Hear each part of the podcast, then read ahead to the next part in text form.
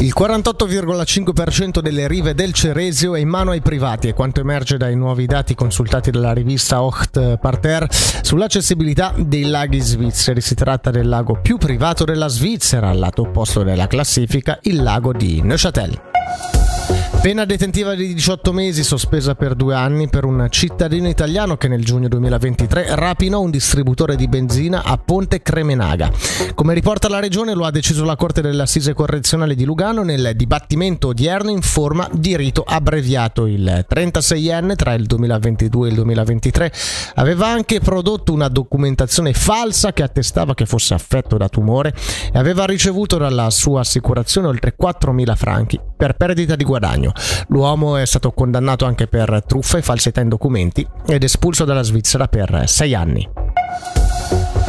Il cantone ha pubblicato il bando di concorso per la progettazione della nuova scuola media e di una doppia palestra che andranno a comporre il campus scolastico cantonale a Biasca in zona quinta.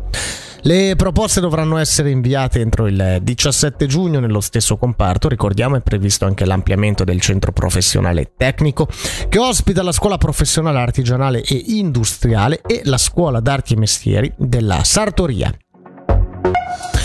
Il 2023 è stato un anno di successo per eh, Pedibus, la campagna dell'Associazione Traffico Ambiente, nella quale i bambini sono accompagnati a piedi sul percorso casa-scuola sotto la sorveglianza di adulti.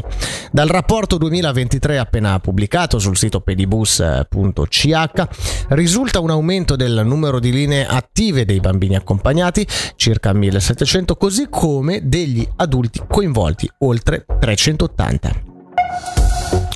Per la meteo, oggi coperto nebbioso con precipitazioni nuovamente più frequenti, limite delle nevicate a 1000-1400 metri fino a 1700 nel sottoceneri, a basse quote temperatura massima sui 7 gradi.